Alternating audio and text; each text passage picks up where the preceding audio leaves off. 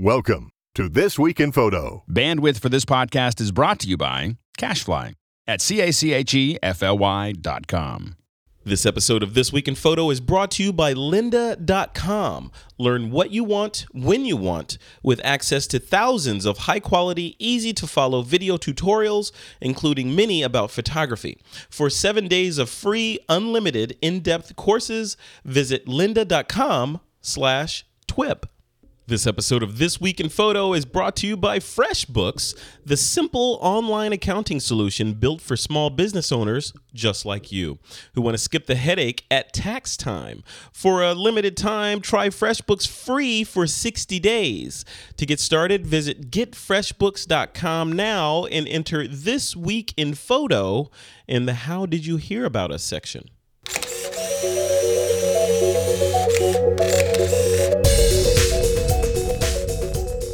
This week on TWIP, Joseph Linaschke is joined by Craig Colvin and Jeffrey Totaro to discuss Blurb teams up with Amazon, curating automated photography, and Walmart sues a photographer's widow in a copyright dispute.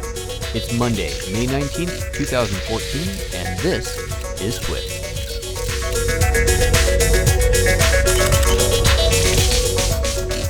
Welcome back to TWIP. Frederick Van Johnson is on assignment? Yeah, I don't buy it. He's in Champagne drinking champagne. I don't know why it says he's on assignment, but he is not here, and I am. Joseph Linaschke, I am your guest host, and this is episode 361 of This Week in Photo. Joining me to discuss the topics of the week and more are Craig Colvin and Jeffrey Totaro. Welcome back to you both. What's everyone up to lately? Craig, you go first. Uh, hi, uh, it's good to be back. Um, I uh, recently was at the Palm Springs Photo Festival, which was great, uh, mingling with a bunch of other photographers. Um, it was my first year going, and I'll definitely be going back. Uh, and then since then, I've been busy preparing for a group show I have happening in a couple of days uh, here in San Jose, and been uh, matting and printing photos like a madman. Awesome. What the, what's the show That's about? Uh, it's called it's a raw artist. It's a one day show. It's a bunch of different type of artists. It's, ah. They have them all over the world. Um, it's photographers, uh, you know, sculptures, artists, musicians, um, people that make jewelry. It's kind of just bringing a whole bunch of different artists together. Uh, and in this particular show, I believe there are seven of us photographers that are going to be there. It's just an opportunity to show your work and uh, you know network some. Sounds great. Well, good luck with that. Yeah, thanks. Jeffrey, how about you? What you been up to lately? Well, first of all, nice to uh, uh, meet you both. I've heard Joseph on the show um, a number of times, and uh, so it's nice to share a show with you. That's Thank you. Yeah, I don't think we've never been on together before, have we? No. Oh, well, and uh, Craig, Craig, you as well. Looking forward to doing the show with you. Um, uh, for for me, I'm an architectural photographer, so uh, when once spring comes, um, uh, you know, knock knock wood, uh, things usually perk up business wise. So it's been been nice. Uh, we've had a little decent weather here over the last few days. We've been running around trying to get some some exterior shots done, which uh, is always the the sort of backlog because the weather always shuts you down. But so I was out today shooting a few of those, and then otherwise um, on Wednesday this week I leave for uh, uh, East Lansing, Michigan, where I'm doing a, a, workshop, a four day workshop, which is sort of a it's kind of a called a private workshop. It's just a a group of people that wanted to um, invite me out there to teach them some things about architectural photography. So I'm really, really looking forward to that. Sounds like a great group of people, and uh, haven't been to East Lansing, so and there's some cool buildings there to shoot, so it'll be a lot of fun. That's awesome.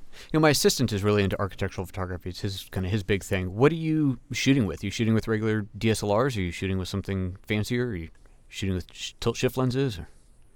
I shoot. Well, I started uh, in the film days, so I, I, originally started shooting four by five film, and that kind of camera is what really got me interested in in photography to begin with. So I used I used to be an architect and um, used to be an architect and uh, structural engineer. So I got into uh, photography when I discovered the view camera, and so when digital came along, I really wanted to hang on to that whole thing. So um, basically, I ended up shooting with uh, a technical camera and a, a, phase one digital back, and um, so I use uh, Alpa bodies and um, uh, the phase one back, and it's got their new I- IQ 260 about six months ago, which is really fun.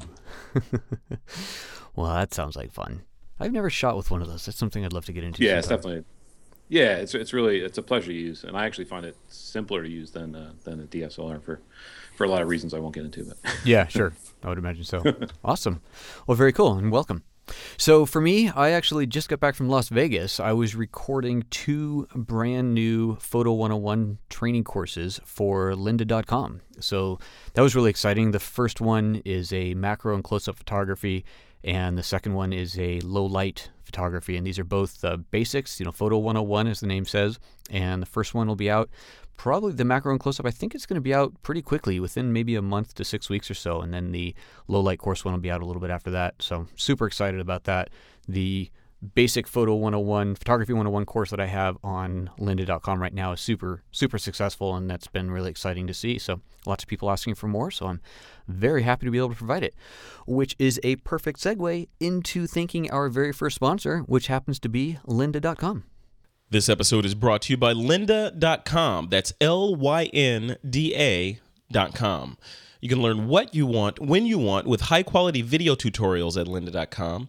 And Lynda gives you everything you need to improve your skills. Lynda offers a variety of instruction. You can learn software, creative business skills, photography techniques, web design, and more. They have over 2,000 courses and over 100,000 tutorials. They offer courses for all levels and they add new courses each and every day. Their courses are taught by industry experts and their instructors are accomplished professionals that are at the top of their fields and passionate about teaching. Lynda's courses are high quality video productions, and the videos are made in state of the art studios. They use screenshots, narration, live action, smart boards, charts, graphics, and audio. No homemade YouTube videos here. Lynda.com courses are convenient. You can take them anytime from your computer, your tablet, or your mobile device. Each lynda.com course is structured so that you can learn from start to finish or just jump to in to find a quick answer. You can quickly search transcripts to easily find the information you're looking for, and for one low monthly price of $25, they give you un- unlimited access to the entire course library. You can start improving your skills with a free seven-day trial, including unlimited access at lynda.com slash twip. Show your support for This Week in Photo at lynda.com slash twip. We thank lynda.com for their support. lynda.com what do you want to learn today? All right, well, let's get into the stories here. So, the first story that we have to talk about is something that I'm personally pretty excited about. I think this is really awesome here. And the basic thing is that Blurb, who I'm sure many of you have heard of before, they are the publisher of photo books. If you want to make your brand, your own totally customized photo book, you can do that online uh, through blurb.com and order that book and have it delivered to your door. They're now selling through Amazon.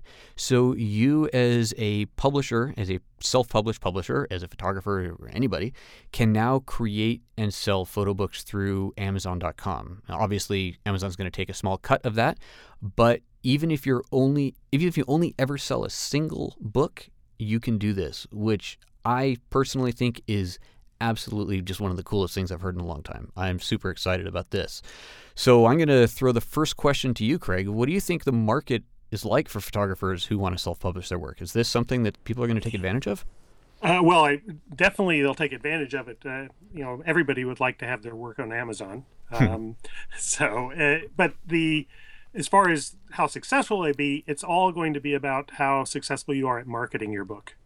Um, you know, just having it on Amazon, uh, it, you know, it's a small part of successfully selling a book. Uh, you really have to drive people to Amazon in order to purchase. Sure. Right. Uh, I've had several friends who've self-published their work, and they've gone through the process of actually putting it on Amazon themselves. And with uh, a couple of them had limited success. Right, they sold you know maybe 10 to 15 copies to their family and friends, and that was it. Uh, whereas others have you know sold uh, several hundred. Um, and it's all about just getting the word out. Yeah, absolutely. Well, I think one of the keys here isn't just the fact that it's on Amazon. Um, it's that they handle all the back end of it, or at least they and Blurb handle all the back end of it, so you don't have to print and store and ship out books yourselves. Right, which is a huge, huge uh, benefit. Um, and just just getting your book published on Amazon is a lot of work. There's a lot of steps you have to go through um, getting an ISBN number, uh, all these forms to fill out with Amazon. So having just a checkbox on Blurb that you just click saying "Do this on Amazon for me" is you know, could be a huge time saver. I think it could be. Jeffrey, mm-hmm. what kind of opportunities do you think this opens up for photographers? Well, I think it's um, tremendous, but as, as Craig was saying, you still need, similar to the, the marketing effort, you still need obviously the content uh, that, that people are going to want to see. But I think the uh, just the idea that it's almost, you know, so many people have like the Amazon uh, app on their phone or, or something, or their Amazon Prime members, and it's become so seamless. So uh, you can almost sell a book now with just a Twitter link. You know, you just put it out there, say, Here, "Here's my book," and people can just you know jump right on it, grab it right from their right from their phone. Uh, I think so you the, actually literally can because I think Amazon now has something where you respond with a hashtag and it automatically adds that item to your cart. Wow. you literally can shop with Twitter. yeah, I mean, that's tremendous.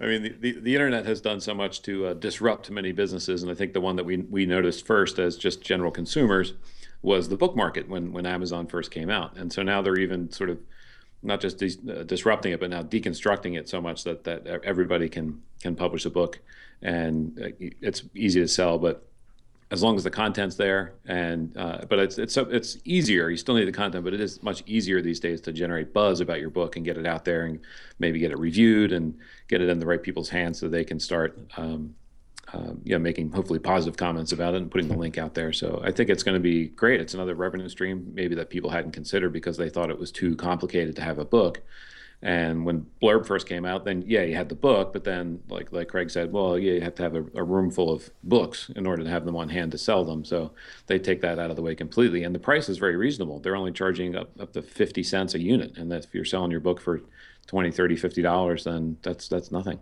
i think the 50 cents uh, there's a quote on here of 35 and 50 cents per unit depending on the size of the book and that's if you're going to actually warehouse a large print run of them, which is fantastic in itself. I would imagine that means you have to pay the upfront cost, though, of printing all those books. But for the print on demand, which is essentially what what they're offering, if you uh, you only ever sell one book, it's going to be printed on demand by Blurb and shipped by Blurb. It's just sold by Amazon, and then they're taking essentially a uh, like an affiliate fee. They're taking, I think it said fifteen percent, although I'd have to. that's correct. Oh, there. Yes. Okay, I missed right. that part. Yeah, so that's you know, I mean, fifteen percent is not bad at all, um, and that's you know, obviously the the Blurb is still going to get their cut, um, you know, the cost of the book itself. Amazon gets mm-hmm. their share, but yeah, I mean, gosh, if you can print up a really really nice, I haven't looked at Blurb uh, itself to see what type of print products they have now. I mean, it's been years since I've looked at them, but obviously I'm going to be looking at them again. But let's say you could do a really, really nice high-end coffee table book that costs maybe fifty or seventy-five dollars to print, and if you can sell that for you know 150 bucks and 15 percent to mm-hmm. Amazon and whatever, you know, it's it's still a, a decent profit, and certainly it is the opportunity you didn't have before. Right. Their their quality has improved significantly. I, I used them back when they first started and was not really impressed with it. Uh, but at the Palm Spring Photo Fest, a lot of the photographers there were carrying their portfolio around as a blurb printed book. Mm-hmm. Uh, and I was I was just you know really amazed at the quality and how much better they've gotten. So you do have a lot of choices as far as print stock and sizes and. Uh, yes, they've that. they've opened. I mean, they've added, uh, well, dozens, if not hundreds, of new sizes and styles and uh, soft cover, hard cover, all that uh, from what they used to just offer. Wow, mm-hmm. well, it's very exciting, really exciting. Yeah, it's inspiring. Maybe I'll come up with a book project. Well, absolutely. Yeah. I mean, that that really, yeah, exactly, and that does bring us to the next question of does this disrupt the traditional publishing model? I mean, obviously now anybody can publish. You know, to a degree, anybody could before, but it's just that much easier now to publish and actually sell the things. What is this? What effect does this have on the larger traditional publishing model?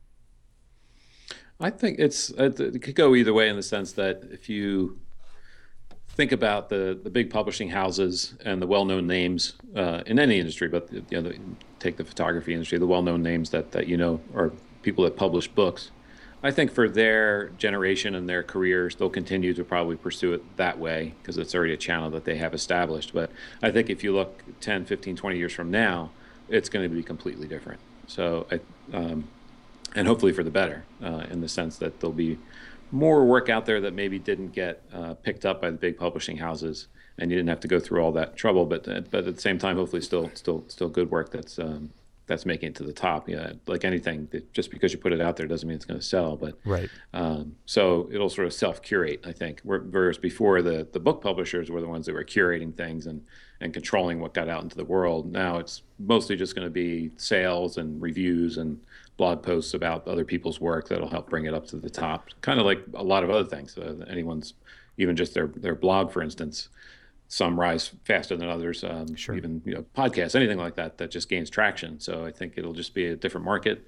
Everything's going to change about how it's distributed, how it's how it's marketed, how it's consumed. So, but yep. interesting stuff though. Yeah, I think I look at it kind of like the music industry, where obviously we still have the major record labels, but a lot of artists can choose to go totally independent and. Even if they don't sell as many records because their name isn't out there as much, if they can make more money doing it, selling fewer, and they can make the same amount at the end of the day, then obviously they're happy. And uh, yeah, mm-hmm. it's it's pretty interesting. It's very very cool. Right. The the challenge is going to be finding the the nuggets among all the various books that are going to be out there. There's going to be a right a lot of uh, books nobody's going to want to buy. Um, yeah. just just be hmm. cluttering up Amazon. Uh, so you have to you know have to go probably third party review sites or whatever to find the the popular books. Yep. Yeah, I wonder if the, the review people are going to become the gatekeepers. Before it was the publishers. So maybe the, the gatekeeper thing will now become the you have to get it reviewed by a certain person or get it or a certain site sure. to get noticed. Yeah. Sure. That's yeah. interesting. Yeah. A very interesting point. Right on. Well, cool. I'm excited. Um, do you guys either you think you're going to possibly publish something you wouldn't have done before? Uh, absolutely. No. yep. yeah, I'm already, I'm already working on it. Are you? Right good. On. Okay. Good. beat me to it. Awesome. Well, super. I'm I'm excited for that. And for anybody listening out there, just remember, just because it's out there doesn't mean they'll buy it. You do have to still have to market the thing. So create an amazing, awesome book, and make sure that everybody you know talks about it and reviews it and tweets it and shares it. And mm, who knows? Maybe uh, maybe it'll be the next great photo publisher. It's pretty awesome. I'm excited. All right, so let's move on to the next story. Next story is about uh, curating automated photography. So we've got obviously everybody's got a camera, right? We've all got anything from our iPhone up to big, heavy DSLRs or medium format or large format in the case of some. Um, but everybody's got cameras, and these days cameras are being built into everything there is. So there's these Google Glass. You have watches that have cameras in them. You've got GoPros that you attach to your helmet and run around skiing or doing whatever you're doing, and there's just constant, constant onslaught of footage. And there's these new devices like the um, the Autographer and the Narrative Clip that are basically little wearable cameras that just shoot everything. So no longer is this the idea of pick up your camera and compose a shot and push the button to capture the image that you want. It's just capture everything there is, everything around you, and then curate it later. It's just the idea of uh, you know uh, spray and pray almost, just constantly shoot and hope that you get something decent and um, and take a look at it later. So, uh, you know, looking back historically, I think that it's safe to say that we've always been taught that it's better to slow down. Um, it's better to take your time to pre-visualize a shot, compose your shot, make sure the lighting is good. But now suddenly we have this ability to basically capture absolutely everything that we see. It, does this even make sense? Is there a place for this? I mean, when does automated photography even make sense? Craig, what do you think? Uh, well, it's a, it's a good question. Um, I think it might be good for uh, like journalistic endeavors um, where you're maybe showing more of a story leading up to where you took your photograph. Uh, so it, as an as a accessory to your camera.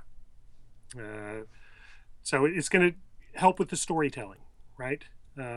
I, I, see it like a war photographer. They're you know they're they have to get to wherever they're going to do to take their shot, and it might be interesting to show some wider angle shots and and give a sense of place and scene.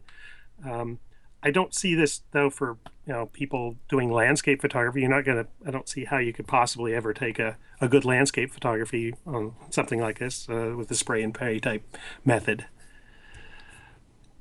Yeah, it's it's it's it is interesting. I'm not quite sure what to do with it. I mean, security backstory. Um, you know, like I said, leading up to the event, that could could be interesting. But I really don't see it at least today as as being quality enough to do anything else. But of course, that's always changing, isn't it? I mean, our cameras.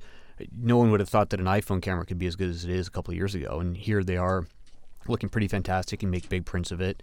And uh, and so on. So it's it is getting to that point where the images that we capture are getting to be really really good quality. So uh, Jeff, does this bring us to the point where we're going to end up as photographers spending more time curating these kind of automated photographs, these pictures that are just happening constantly, than we are actually creating and composing our own unique images? Yeah, I think that's uh, there's a certain sort of sadness in, in, my mind when I think of something like this. It's like, okay, you know, the, the, way I think of it is, you know, if you were to hang one of these these automated cameras around your neck, which is how some of them are meant to be worn, um, that doesn't make you a photographer because the, the, it's just a, a, an accessory uh, to a piece of electronics that's just taking photographs as as programmed. It makes you a camera with so, legs.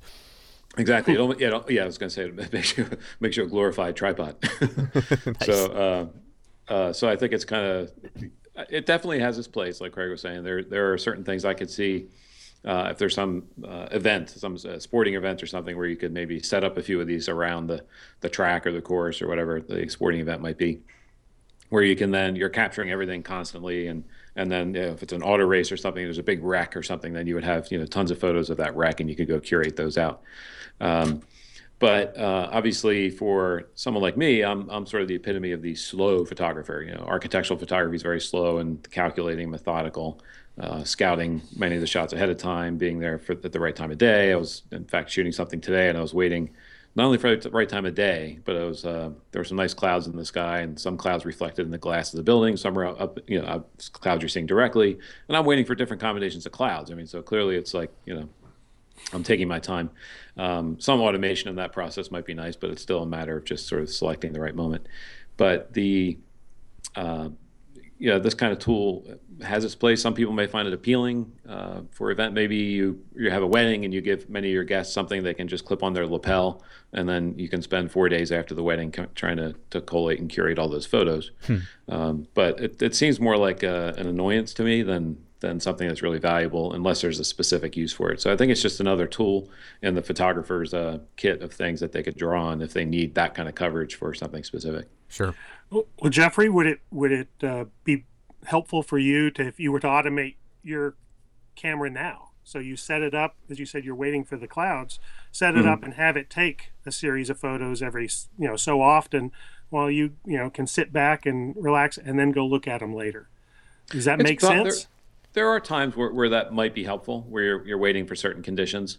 Um, some of those conditions are even just pedestrians on the street in front of a building. I'll often shoot a variety of of groups of people moving by and even cut and paste various ones from different exposures to come up with a nice combination of things. So there are times, but I also try and uh, shoot tight. Uh, I don't. I don't like to have when I get back. I like to have minimal editing because there's there's actually a lot of post production that goes on. So uh, of course, there's first the editing of just figuring out which ones you want to even start with as raw material, and then we go into the whole post production process.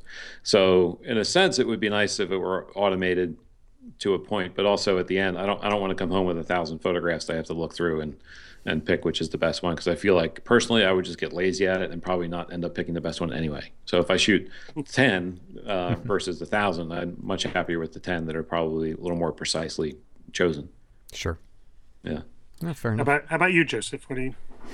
Well, what's your take on this? I, you know, I, I like what you said in the beginning about how it can be great for the background story, the leading up to story. If you're documentary style, kind of a, a story around the photo itself, and you don't always know necessarily when that story will be will want to be told, right? If you're out shooting. Uh, I don't know, just whatever. You're just out street shooting and you happen to come across some epic event that you are the first photographer on the scene and you shoot that. That's fantastic. You got those pictures. Awesome. But what if you had the video leading up to it or a thousand still photos leading up to that event? That may not be the perfect composition, may not be great lighting, that may be half covered by the the lapel of your jacket, but they're there because you always had the camera on. Now suddenly it becomes useful to have. And then suddenly you're thinking, well, gee, maybe I should have this thing on all me all the time.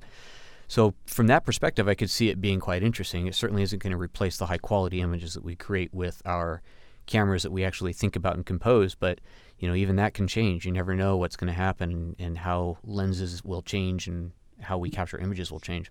But I could certainly see having it as an always-on thing. Just you're out and about shooting, well, may as well. If nothing happens at the end of the day, by the end of the day, you don't even look at it. You just hit delete, reset, and start over the next day. there you go. Well, it kind of reminds me of a uh, an app I've been using since the beginning of the year called uh, One Second a Day.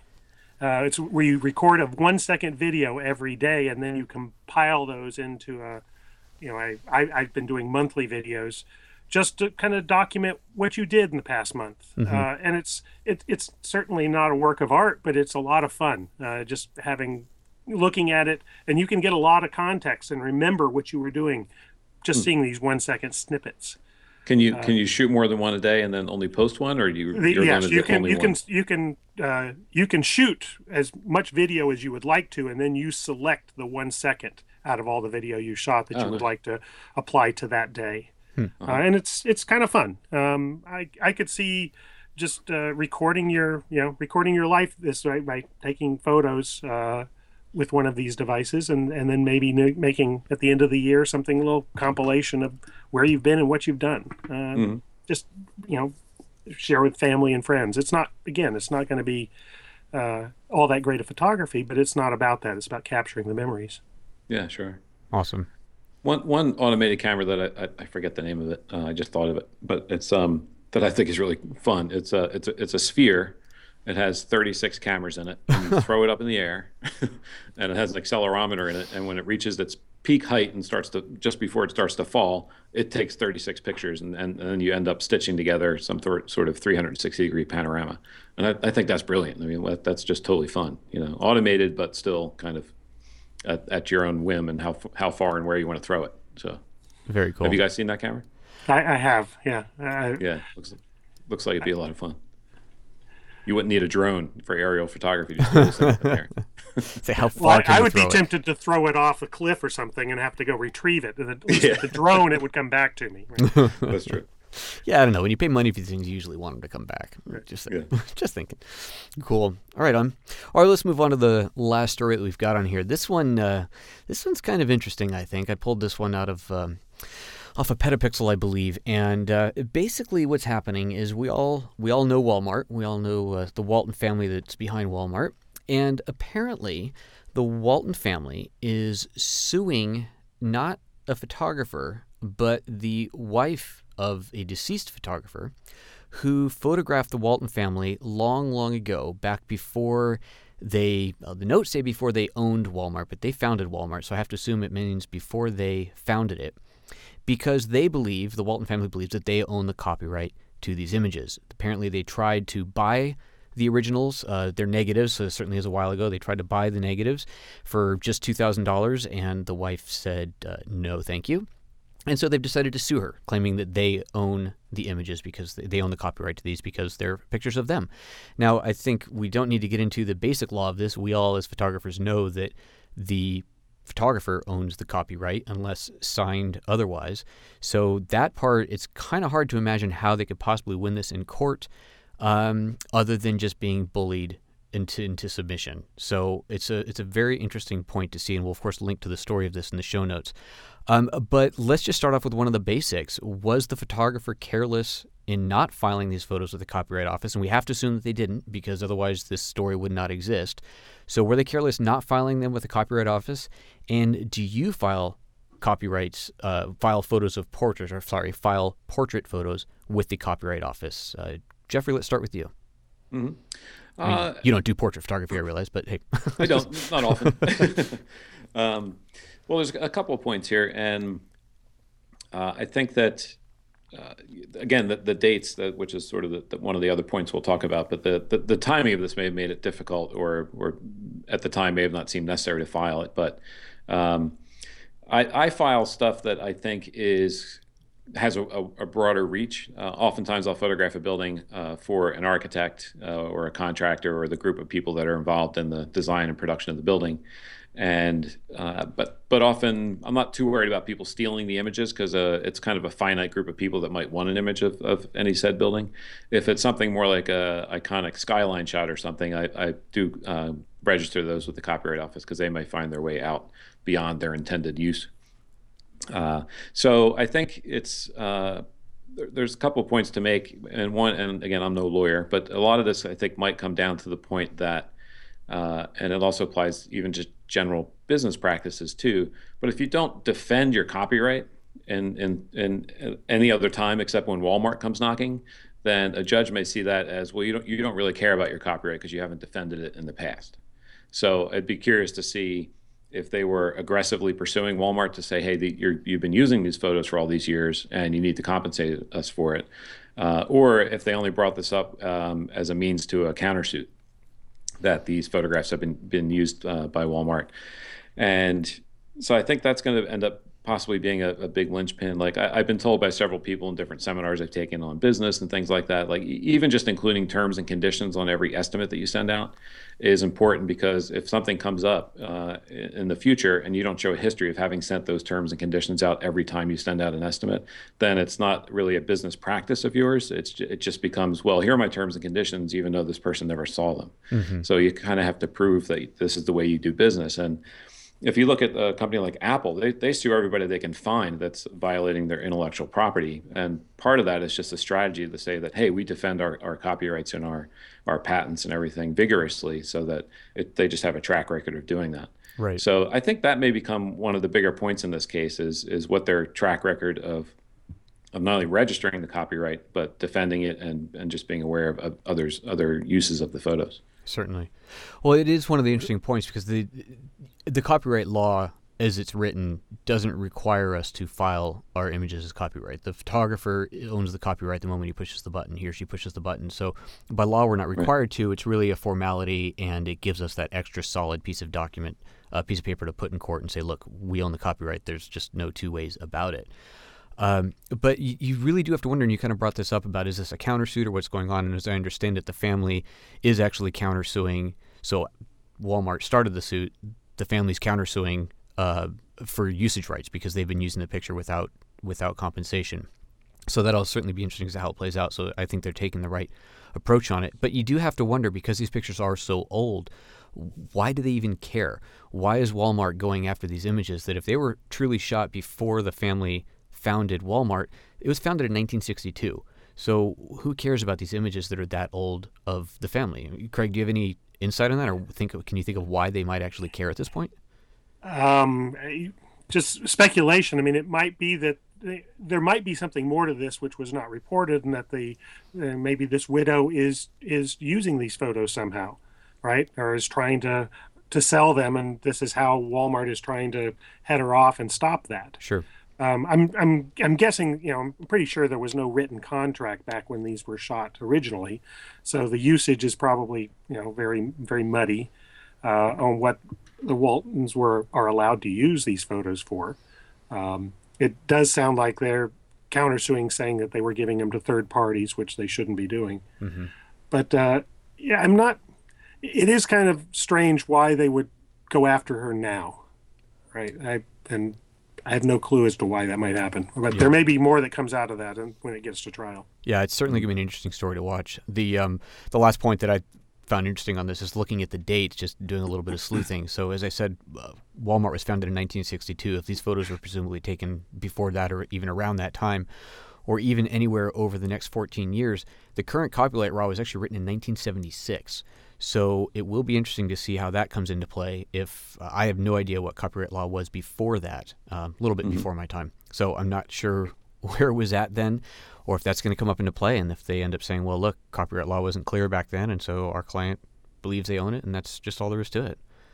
I, I, I think that's. Um, I, I, didn't think of that until I saw your third point there, uh, Joseph. I, I, think that may be a, certainly a significant uh, thing that the, the court's always going to look at that and see what, what the what the law was at the time the photos were taken because as you say the the photographer uh, owns the copyright as soon as the photo is taken so at that time uh, when the photos were done you have to I assume go by the law of the day and uh, right. but I think maybe, maybe the family's interested in the photos because um, just part of the family history or maybe they're they're significant photos because of uh, who's in the photos and what what it represents in terms of their timeline, and maybe they're just you know assembling some sort of um, you know just documents in terms of the history of the family, and they they feel those photos are important. Sure. Yeah. Interesting stuff for sure. Well, it'll it'll be a story to watch, and hopefully it's something that we'll have we'll uh, be able to report on in a future TWIP episode because I do think it's definitely interesting and, and it's great for all of us. It's one of those things we really do want to pay attention to. It's like, uh, and I know this came up in last week's TWIP, the the whole thing with Amazon um, trademarking the ability to shoot a, a subject against a white background. Um, it's going to be interesting to see how that plays out in court because it's obviously we haven't heard the end of that, and we haven't heard the end of this Walmart case either. And if they do win, it will certainly set some interesting precedents that's going to uh, prickle the hairs on the back of every photographer's neck, or at least it should. Um, Right. We'll see how it goes. Alrighty, let's move on to the listener Q&A. So this is a segment where we answer a question that has been at the top of some of our listeners' minds. And this week's two-part question comes from us from Amanda Mitchell via our Google Plus community page. She says, You have mentioned the importance of offsite or cloud backups, but there's so many services, I don't know which one to choose. So, two part question. The first question is Is there a service that does offsite backups as redundancy as a redundant secondary backup that will auto backup an external drive as well as the Mac's local drive? Because some of them are some services are um, specific to just the internal drive. And the second part of the question is Does image quality suffer from the process of transmitting files back and forth to and from the cloud? It's a very interesting question for sure. So um, let's just start. Let's see, Jeffrey, why don't you start? Do you first of all do you use cloud backup at all? I use uh, I use some some cloud services. I use Carbonite to back up my the way my office is set up. I have a um, 27 inch iMac that I use for email and invoicing and all the sort of business stuff. And that computer is I use Carbonite on. I also I have a local backup. Uh, I use SuperDuper for that to copy to a separate drive, and then I use Carbonite to duplicate the the internal drive uh, on that machine for you know daily backup, and then but I really don't do any image. I uh, again I shoot medium format. I've got um, a, a couple of Drobos on my desk that I don't think would ever fit in the cloud. um, I've got I don't know twenty or more terabytes sitting right here. So, um, but I did use for a brief time because I, I thought it was going to work. Uh, there's a um, uh, a service called Crash Plan, and it will back up anything that is uh, attached to your computer. And I tried to use it to actually back up this Drobo, and it was going to take six to nine months to do this. And I actually started it. Uh, it got hung up a little bit. There were just some other. It says if you're going to store above a certain amount, that you have to go in and change some settings, and it wasn't really going to cost anymore. But it was just a matter of how the computer was going to run. It, they, they wanted it to dedicate, I think, more memory. Something about the settings that were that discouraged me because it was going to actually slow down my actual work on the computer. So I actually d- ended up disabling it. But again, I have an enormous amount of data. So uh, for someone else who who doesn't have so much, uh, I would try out this, uh, check into this crash plan uh, service. And at the time, and I tried it maybe six or nine months ago. Uh, so just now it would have finished had it had it started. um, uh, it was a, a flat fee for as much as you could cram on there. So, uh, and so it d- didn't charge you any additional uh, for the amount of storage, and it did. It really didn't care where it was coming from. It just had to be attached, anything attached to that computer at any given time. So um, that's worth a look to see. They may have changed it. You know, I read their fine print or, or some of it, and it says we do reserve the right to change these. I, the idea that it's uh, unlimited backup. So they may well have done that. Who knows? Sure. So, but I would look it up. Crash Plan. Cool. Cool. Um, uh, Craig, what about you? Are you doing cloud? I am. In fact, I'm using Crash Crash Plan. Oh, you may know Uh, more I- than I do. I had the exact same issue that none of the other services would work with an external drive, and all of my photos are on an external Drobo, and I wanted to back them up. So Crash Plan was the only one I found that did that.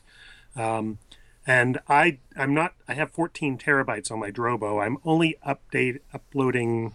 Uh, I think it's 1.4 terabytes is up in the cloud right now, and it did. It took uh, it took nine months to get Just all for up there. 1.4 terabytes? uh, to get up to one terabyte. Wow. took Okay. nine months. Now, how Uh, fast and is your then- connection? Uh, it's relatively. eh, It's like a up upstream is 25 megabits per second, I believe. Yeah, that's, So not bad. not not too bad. That's Um, 25 up is fantastic.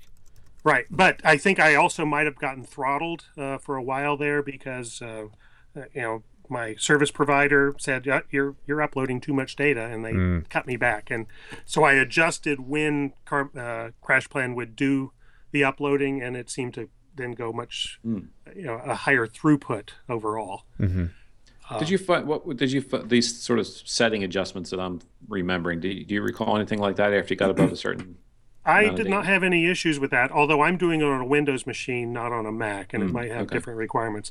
Uh, I did look today, and they're they've changed their plans a little bit, uh, and it says it only allows network drives on Macs and Linux, and not on Windows. But I'm doing it on Windows, uh, so I I don't know what the issue is is there.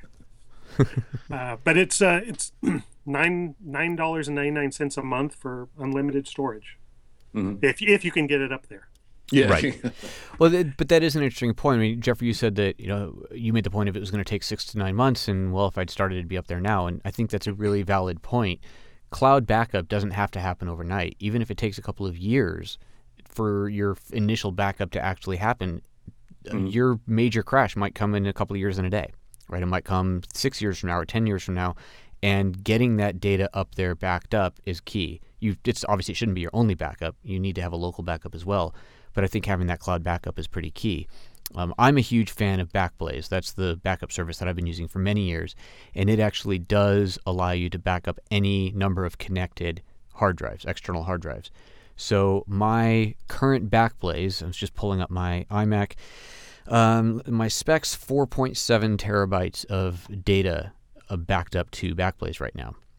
So that is all of my originals, all my raw files, and a ton of other stuff as well. So it can happen, and yes, that took a long time to initially happen. But um, you know, I can't speak for the other services, but I know Backblaze quite well, and I know that they they employ some pretty crazy file compression algorithms. I don't know what they're doing. It's voodoo, but man, they can upload a huge amount of data in a very small amount of time, and um, and it was surprising how quickly that did go. So it's it's definitely worth looking at. So Backblaze is, is certainly something to check out on there, and and just five dollars a month. and there you go. It's uh, it's an incredible deal. So if you're if you're doing that, and that gets into the second question here of, of does the image quality suffer? And that's it's it really is an interesting question because we're uh, you know obviously we're thinking well it's all just bits it's all ones and zeros so could it possibly be recompressing it because they are recompressing files to some on some degree they're compressing files dramatically but the simple answer is no they're not compressing files in the sense of compressing JPEGs. Your JPEGs aren't getting recompressed. Your files, your photos aren't getting recompressed. They're doing something else to compress the files in a way that isn't fast access. Like you could think of it like a uh, like a zip file. If you were to take a file on your desktop or a folder on your desktop, and let's just say it was a hundred megabyte folder full of a bunch of different types of files, and you compressed it, and it gets down to let's say half. It gets down to 50 meg. Well, that file size, that smaller file size, hasn't changed the quality of the images. What you've gained is 50 megs of space, but what you've lost is the ability to access it instantly. You no longer have the ability to click on and open it immediately as you did when they were uncompressed. And that's essentially what Backblaze or any of these services are doing, and none of them are uploading stuff without compressing it first. So it's getting compressed, but not in a way that's affecting the quality of your work, of your images, but just in a way that makes it impossible to access it in real time, which is what the file is when it's just sitting on your desktop. So, to uh, to Amanda, don't worry about the quality of your images; are not going to be affected by it. And looks like you should check out both Backblaze and um, uh. Sorry, is that what you guys were saying? Yes. right. And Crashplan. Yep, check them both out. Now, does Backblaze have the ability to mail them a drive and they uh, they do it? not. No, that was that is one of their the things that they don't do. But when so I actually ended up having to start over, restart my backup from scratch. Um, gosh, it's probably been two or three years ago now. Something I don't remember exactly what happened, but for whatever reason, I needed to start over completely. And I was looking at these multiple terabytes that had to be uploaded, and looking at my bandwidth and looking at my data caps and so on, and trying to figure out what to do and I talked to all the companies that do offer the seeding, and even with the seeding, it seemed like um, it was like a one terabyte seed or a two terabyte seed. It wasn't going to get everything, and I kind of felt like if it's not going to be everything, there's not much point in it. I may as well just push it all via the cloud. So, so no, you you can't seed by sending a drive in, but um, but I think it'll upload a lot faster than you expect. Um, definitely worth looking at. Yeah, I'm So- gonna give that a try and see how that works. Yeah, absolutely. All right, well, before we jump into the picks of the week, we've got one more sponsor to say thank you to, and that is freshbooks.com. This episode of This Week in Photo is brought to you by FreshBooks, the simple online accounting solution built for small business owners just like you who want to skip the headache at tax time. For a limited time, try FreshBooks free for 60 days. To get started, visit getfreshbooks.com now and enter This Week in Photo in the How Did You Hear About Us section. It is time now for our pick of the week segment. So remember, your pick can be anything as long as it is photography related. Jeffrey, I'm going to let you go first because I see Craig doesn't have one written down. So what is your pick of the week, Jeffrey? Well, mine is, uh, and uh, I, I have not handled this camera yet, but I, I look forward to giving it a try. Uh, I've been a big fan of these um, mirrorless cameras that have been coming out in the last few years, and I do shoot. I shoot medium format for my um, for my commercial work, so to speak. Uh, but I also use a, a Leica M9 for for travel and also somewhat for the commercial work as well. So I'm a big Leica fan. And they recently released this uh, Leica T series. It's a new body and a couple of new lenses for it, and it's their new mirrorless platform. And somehow I always manage to mention this on every podcast I'm on, but it's just funny to think of the Leica M9, right? As it's a mirrorless camera too because mm-hmm. um, it's a rangefinder. So, but it's interesting to see that uh, this camera's come out. It's about 16 megapixels. I think the body sells for about $1,800. So it's not cheap, but it's uh, one nice thing because uh, I'm always looking to potentially repurpose my existing Leica lenses. Is that you can get uh, a small adapter to put the M lenses uh, onto this camera, and which is tempting for for this platform and also for the um, the new Sony uh, A7, you can do the same thing. But the uh, so I'm gonna check out the the Leica if um, if not before the Photo Expo in the fall in New York. I'll uh, maybe see a, a, local camera store. But one of my local stores is a big Leica dealer, so I might go over there and and check it out just for just for the ease of um, of use in terms of other camera platforms to have. And I always have in the back of my mind putting one of these mirrorless cameras on a on a on a multi rotor and flying it around. Um, so, if I put a Leica so T on nice a multi rotor, but hey, what's that? How if I put a Leica T on a multi rotor? That sounds kind of scary. Yeah. I saw someone put a, put an Alpa with a Phase One back on it on multi rotor. Oh my! Wow. yes, they're very experienced flyers, though. I would that's, assume. That's gutsy. So yeah, so it looks like a great camera. So okay, mm-hmm. so what is what's the advantage of that to you over your M9 that you've got now? Well, I think the uh, maybe a, a, little faster. I don't know exactly what the, the focusing features are on it, but some of these mirrorless cameras have these uh, sort of focus peaking. Because what, what, I love the Leica lenses. So if I could take the, the quality of the the Leica lenses, and because the M9 is a rangefinder and it's it's very accurate focusing, focusing, but it is manual focusing. Mm-hmm. And obviously, with the with you put the same lens on the mirrorless camera, it's still going to be manual but you would at least have. Uh, I'm hoping. I'm not exactly sure. I check all the specs, but I'm hoping that it would have a, um, a focus verification that would be uh, similar to some sort of focus peaking that would that sort of overlays a mask over the areas that are definitely in sharp focus. Sure. So for that sort of thing, it would be nice, and uh, you can get an electronic um, uh, viewfinder option for it, or just you know just focus on the on the LCD on the back. So I, I, I see it as just sort of a, a quicker handling um, lightweight, sort of fun, easy camera. Uh, even though you know it's not necessarily inexpensive, but um, just for for uh, for travel or even for me for even potentially scouting other jobs, things like that. Well, it certainly is one of the more affordable Leica cameras. Yes, that's true. I mean, eighteen hundred dollars. That's still what like a third of an M9 or something like that, right? Yeah, yeah, close to that. Yeah. Yeah. Mm-hmm. So hmm. it's interesting. I know we talked about it. Um, it was on. It was one of the featured uh, stories of the show I don't know several weeks ago. Last time I was hosting actually, and uh, and I have not touched it. And I'll say the same thing today. I haven't touched it. It seems to me um, all the the fancy look of it, the beautiful look of it, is not the most ergonomically friendly look. It, it seems to me, but um, mm-hmm. you know, reserve judgment until I've played with it and you know, I like to, you know, hate Leica because I can't afford one. So, but right. no, it's uh, it's interesting, and I am I personally am a huge, huge fan of mirrorless. So it's mm-hmm. it's it is uh, definitely interesting to see them going into the space and see what's going to happen with it. Um, well, I mean, like you said, there already were mirrorless cameras, but different different type of mirrorless. Yeah, just think of it differently. Yeah. Yeah. I said last time I was on a few weeks ago too. I went on this whole rant about mirrorless, but I think it's really um, definitely the way of the future, and it's sort of the sort of where these cameras, where digital cameras should be. Yeah. no reason for them here. Yep. Yeah, and I'm right. I'm basically what I, I want to go where you're at now, where you're shooting medium format and um, and then the the smaller, the mirrorless or the lightweight cameras. Are you do you shoot DSLR at all? I have a, um, a pretty complete Canon um, 5D Mark II system. Mm-hmm. Uh, with their 24 and 17 tilt shifts that I use for the architectural work, and I use that camera as a. I, I always put it in the car on every job because it's the backup system. Right. Um, yeah, it's, it's plenty capable. I just prefer the medium format.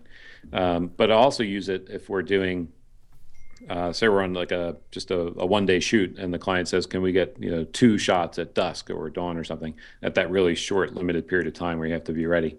Uh, i'll often have my assistant um, set up on a second camera and that'll be you know, the, the canon.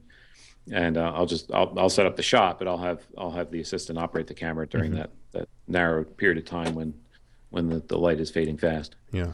So cool. yeah it's it's good for other things for higher speed, uh, higher ISO, because uh, the, the DSLRs still do high ISO sure. generally better than the, the medium format. Although the, the new Phase One two, IQ 250 does uh, high ISO very well. Cool, very cool. Ah, Brave New World, and the cost of yeah, medium format coming down. The Pentax 645Z. Um, really excited. I'm that's personally I'm really excited about that, and I'm hoping to hoping that'll finally be the opportunity to make the, the leap for me into medium format. So we'll see what mm-hmm. happens. Mm-hmm. Right. Right on. Craig, how about you? What's your pick of the week? All right. My, my pick is I normally do gadgets, but this, I'm going to divert from that this time. Uh, and it is to plan a dedicated photography trip. Uh, go someplace with the sole intent of doing photography. Uh, and when all you focus on is the photography, you're, you're going to end up taking better photos. Uh, doesn't have to be far. Uh, I plan one a month, and some of them are local, just you know maybe going to San Francisco or uh, nearby, um, or I tend to when I'm going on an existing trip, I'll tack some time onto the end of it. Hmm. So at uh, Palm Springs Photo Festival, I added two days to the end of the trip solely for photography, and I spent one day at Joshua Tree with a model and one day at the Salton Sea, uh, finishing off a body of work that I started a year ago. Um, and they were probably the most productive photo trips I've ever taken. Mm-hmm. So uh, I, I, recommend it uh, whenever all you're doing, you know, I, I take photographs when I go on vacation with my family, mm-hmm. uh, but I'm distracted and I'm I don't really spend the time I should. I, I'm rushed, and by planning a trip where all I have, I'm only there for photography. I take my time. I end up taking better photographs as a result. Yeah, that makes sense. Makes sense. Yeah, this you know, family mm-hmm. vacations are supposed to be spent with family. We probably shouldn't be focusing on the camera all the time, no pun intended. Um, it's definitely better to spend our time with our family when we are with them. And uh, that's great to be able to take a trip and just dedicate it to photography. That's fantastic advice. And and I, I, like your point about it doesn't have to be far. You don't have to get on a plane. You don't have to break out the passport. It can be just to the neighboring town and just go out and do something you wouldn't normally do, but just just go out there to take pictures. That's awesome. Yeah, just dedicating a, that time. Yep. yep. Yeah, that's a that's a great um, certainly a great pick. Uh, there's plenty of times where I've gotten the opportunity to just sort of be on your own and you're out photographing something. Like the first time I went, I remember when I first got out of college, I went, um, was fortunate enough to take a trip to, to Paris for a couple weeks. And I was there essentially on my own, but there were two friends of mine that were there. Uh, they happened to be working there. So during the day, I had the whole all, all, day to myself as a young photographer running around Paris, which was tremendous. Uh, and that but then I went back a couple years later with a girlfriend at the time, and it was I still got some good photos, but it was like a, it's a whole different thing. Yep. you know, because you because uh, you know, trying to convince someone it's like, well, we can't have dinner tonight because because I'm gonna I want to go out and shoot the sunset, or the we have to get up early to shoot the sunrise, or I want to do right. this or do that. Right. So it's um, yep. yeah, and I so do. It's, it's, it's mm-hmm. Go ahead. As I was saying, I I tack days onto the end or beginning of trips. So I'm going to Oregon next month with a group of friends and I just tacked four days on the end of that trip to go photograph the Oregon coast. Um, the car hmm. actually is cheaper because I'm renting it for a week now, as opposed to the three days we were going to be renting it for. Um, so, and I just have to, you know, find cheap cheap hotel to stay at for four additional nights. It, so the airfare is already paid for, so it's not really adding that much to the cost of the trip. But I get four days of dedicated photography out of it. Absolutely, yeah. Awesome. And I think we you last time we were on together, I think you were talking about this trip. You're you're going to be up north in, in Oregon, right? Uh, yeah, I'm I'm probably going to go as far south as uh, I, I, won't get down to your area, uh, Ashland. Probably Crater Lake would be the furthest south I'm going to go. Cool. Cool. We'll keep in touch. Um, if yeah. you do make it to Crater Lake, um, I could possibly head out there. It's not that far from here. All right, that'd be great. I haven't been up there in over a year, so it's beautiful. See, a dedicated photography trip. There you go. There you go. should should happen. All right, my turn. So, uh, my pick of the week is actually something that was talked about by our guest Sarah France that was on the show either last week or the week before, and um, her Apple Aperture 101 training course with Creative Live is coming up in just 10 days from when we're recording this. So it'll be about a week from when most folks hear this. That is May 29th to 31st. So this is Apple Aperture 101 with Sarah France on Creative Live. Of course, you can go to the Creative Live website and find it, or I'll be posting more information about it on my website at apertureexpert.com slash creative live. So if you head over there, you'll be able to get some more info about it, jump into, uh, jump straight into the session, or of course, make the purchase on that later.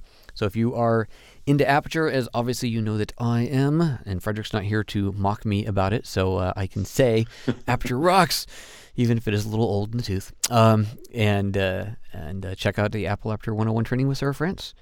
So that brings us to the end of another episode of TWIP. Thank you, FreshBooks. Thank you, Squarespace. And thank you, Jeffrey and Craig. Where can our audience find you? Craig, you go first. Um, CraigColvinPhotography.com. Uh, all things uh, Craig Colvin, you know, originate there. So you can find my Twitter handle, Google Plus, all the various social network links there on my site. Awesome. Jeffrey? Uh, the best place to find me is at my website, jeffreytotaro.com. And you can also find me on Twitter at, at jeffreytotaro. Hope Excellent. to be tweeting uh, later in the week from this uh, workshop we're doing. Should be should be a lot of fun. Awesome. I'll be sure to check that out. And you can find me, Joseph Linaschke, online at photojoseph.com for the world of photography and apertureexpert.com for my world of aperture. And the same things on the Twitters and everything else. It's at photojoseph, at aperture, and all of that. So, with that, be sure to visit our website at thisweekinphoto.com. Or if you want to touch base with Frederick Van Johnson, you can find him at frederickvan.com. And with that, it is time to take that lens cap off.